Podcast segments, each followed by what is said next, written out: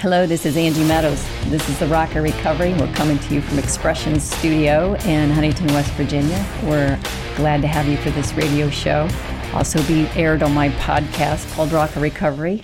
Last lesson, we were discussing fear. We were discussing my fearful dog. Her name is Bailey. She's a big shepherd. And we were discussing all the things that the Lord taught me through her fear. He showed me my fear and how I was getting tangled up, overreacting and being fearful of things that were not even happening. They were just trauma memories or things in the past or things that I was worried about in the future. So we're going to continue on our lesson from fear. And today is our evaluation day. I'm going to ask you many questions, and then I'm going to give you a few seconds to ponder the answers. Now the first question is, what are my fear triggers? What triggers your fear? Now I want you to mentally think of what fear you need to deal with. Is it in the present? Did it happen in the past? Is it happening in the future? The third question is, how deep is my quiet time and my fellowship with God? Am I having living, full meals and frequent snacks? Or is it a dry crust, not satisfying at all, shallow and rushed, unorganized and scattered? Is my quiet time with the Lord broken and empty, or am I just a lost sheep? Because lost sheep are very fearful. I can tell you that one from experience. The fourth question is, how much trauma drama do I allow in my life? Television, books, news, movies, relationships, work, self-inflicted trauma that keep me on a roller coaster of emotions. Now I've realized that I cannot watch the news. I'll read a few news captions, but as far as sitting and watching the news, I can't do that. It gives me too much anxiety, so it's probably been 20 years since I've actually watched the news. And I don't lack for knowing what's going on. People will always tell me. They know I don't watch the news, so they'll call me and tell me if anything major is going on.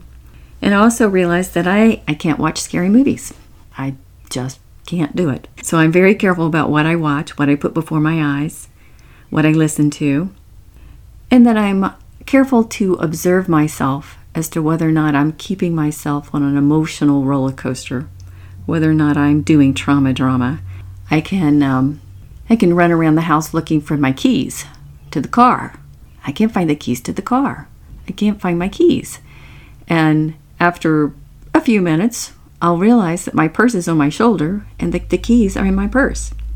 And it's like I was causing trauma over having lost my keys, and I had my keys the whole time. So I have to be careful and not cause trauma over everyday occurrences, whether it be muddy shoes or a flat tire, or lost car keys, or spilled milk, just anything. Don't cause trauma. Let your life and your days be quiet and peaceful and calm. Now the next one, number 5, how many relationships do you have where you do all the work? How many relationships do you have where you do most of the work? And how many relationships do you have that are balanced, where it's more of a give and take and more of an equal relationship? So if you have a friend that you have to call all the time, year after year, and they say, I'll call you back, and they don't. And then they say, oh, I'm busy, I can't talk to you now. Or they say, oh, I've got all these other things to do, but I will make time for you tomorrow, and then they don't. You're doing most of the work in that relationship, and it's not balanced. And you have to decide whether or not it's worth to continue investing in this person. Number 6, what unpleasable person are you trying to please? This is what I call being a man pleaser. There may be people in your life that you can please for a moment, but the minute you please them, they'll jump to the next thing and they'll want you to jump through hoops for them, and they'll want you to please them on the next thing. So they'll always be giving you more and more things to do to please them, and they're never really satisfied. You can never really please them. So my determination for myself is to please God And if it pleases man, then that's good. And if it doesn't, then that's fine. So identify what people you're fearful of and which ones you walk on eggshells around. Number 7, what things are out of balance in your life? Relationships, church, your emotions, are they high and low? Your finances, your health. Now, sometimes I can't do anything about some of these, but there are other ones that I can take them, examine them, look at them, and be responsible for what's my part. Like with my health, if I have an injury, I can be responsible to do my therapy, to do my exercises, to get to the doctor, to get information on it, study up on how to help myself get better. And that would be something that I could do, that I could be responsible for. When I have a broken relationship that's not safe, that I'm not able to fix, or able to even comfort the person, I can still pray for them. And that is something that I can do. So number 8, what boundaries do I need in my life to protect myself? Can I enjoy my day, and are my needs being met? So I want you to think about what you need to do to enjoy your day. Is it literally just I'm going to enjoy my day. I'm going to purpose to have a happy day, and nothing today is going to upset me. Sometimes I've just had to do that. Today is my day, and I'm going to be happy today. And it's a purpose of my will. Now, if I have unmet needs, I can bring these needs before the Lord, and I can ask Him to meet them for me. But just recognizing them resolves the power that they have over me. Now, number 9, what self-care do I do? Sometimes our lives are so busy, and we take care of everyone else, and we forget to take care of ourselves. One of the things that I do for myself is I mentally prepare myself in the Word of God to face my day, to enjoy my day, to take my emotions to the Lord, do studies on fear or anger, or to take my disappointments to the Lord. I take care of myself. I slow down long enough to analyze what's going on in my heart, to understand what's robbed me of my peace that day, that I might correct my life, that I might correct myself. Now let's look at the next one. Number 10, how do I see God? Do you see God as a terrorist, a bully, angry, neglectful, vengeful? Or do you see Him as merciful, tender loving kindness, and everlasting love? Do I understand God is love? And do I know what love truly is? And do I know that Christ sits at the right hand of God making intercession for me? My friend, if you have grown up with people who are abusive or dominating, or those that are in authority that terrorize people, it's likely that you don't have a proper view of God. But when we read His Word, we realize that He is merciful, tender, full of loving kindness, with everlasting love. So to get a right view of God is very important in conquering your fears. Number 11, do I have fears that have turned into paranoia?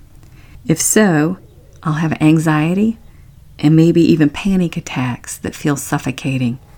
So I want you to take your fears, and I want you to decide, are they happening now? Or am I just over-exaggerating? Sometimes when we have had trauma in the past, our fears get magnified. Number 12, do I withdraw and isolate when I'm afraid? Now, I realize that when I'm afraid, I need to find support people, safe places. I need to call a friend and go have tea. I need to go to a recovery group and reach out to other people and help other people and comfort them. And that gets me outside of myself so that I can not be so overwhelmed and stuck in my head with things that are not happening now. Now we have a few more questions. Do I get angry and defensive when I am afraid? That's what Bailey does. When she's afraid, that garage door goes up, or somebody's rolls down their window to talk to us whenever we're walking, she goes crazy. She's like, whoa, no. So sometimes we do that too. We'll get angry and defensive when we're afraid. Number 14, when I pray, does it get worse? If it does, do I complain and grumble? Or do I stand still and watch and wait for the Red Sea to part? So sometimes I'll take a situation to the Lord, a relationship situation or a situation with someone else's addiction or overwhelming problem that I cannot do anything about. And I'll take this to the Lord. And as I do, I watch it get worse and worse. And what I have found is that is the hand of God moving them into a position of submission and humility and repentance. And so when things get worse, I am to stand still and see what the Lord is doing. And if the person calls me and asks for help to get released from the consequences, I'm to turn them to the Lord and say, what is God teaching you through this suffering? What have you done to get yourself here? And what should you be doing differently? And that puts the problem back on them where I'm not carrying it and it's not making me fearful. I'm allowing them to own their own problem and their own consequences. Now, number 15. Do I have a good support system? An accountability group? A biblically mature counselor? Now, these things are hard to find. So some of my support groups and some of my biblical counselors are radio ministers. I love Elizabeth Elliott. She has mentored me for many, many years. She gives me just that grounding thought that I need for the day. Now, number 16, do I understand the benefits of the fear of the Lord? Now, the fear of the Lord is a reverence for Him, an awe. It's not an anxious fear or fretful fear. It's a reverential fear, knowing that He's in charge and that He is God above all things. Number 17, just a few more. Do I do things just for praise? Am I angry if I don't get recognized? So look at your motive for doing things. Sometimes we didn't get affirmed as a child and we do things for affirmation. And then sometimes we're angry when we do get recognized. Okay, now 18. Do I fear man? How do I react when I am bullied, when I am manipulated, when I am coerced? Number 19. Do I say yes when I mean no? Now, if you're not free to say no, then you're not free to say yes. But when I'm in a relationship where I'm free to say no, I don't feel like going there with you, or I don't feel like doing that today, then it gives me a great freedom to say yes when I want to, or even yes to please them, because it's a mutual, healthy relationship. Now, number 20, am I easily used, manipulated, or robbed or talked into doing something that I don't want to do? There are many that would extort from us. They will extort our food, our homes, our mental stability, our finances. They will take and take and take. And it's important that we understand that these relationships are toxic, that they are not healthy, and we need to do the next one, which is, do I have strong boundaries? So boundaries is very important to learn. It's very important to exercise our no muscle, and to let her know mean no without any emotion attached. Psalms 56:3. What time I am afraid, I will trust in Thee. Oh Lord God, when we're afraid, would you help us to trust in you? Help us to trust you more and more every day. Help us to recognize our fear and understand that when we are fearful, we have forgotten to trust you.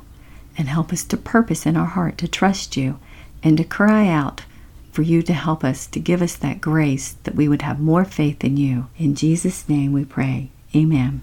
And this is The Rocket Recovery. This is Angie Meadows. I hope you enjoyed this lesson today. If you want to hear it again, you can listen to it on Rocket Recovery Podcast, on Podbean, Spotify, iTunes, and Pandora. And our website is EnablersJourney.com. We'll see you later.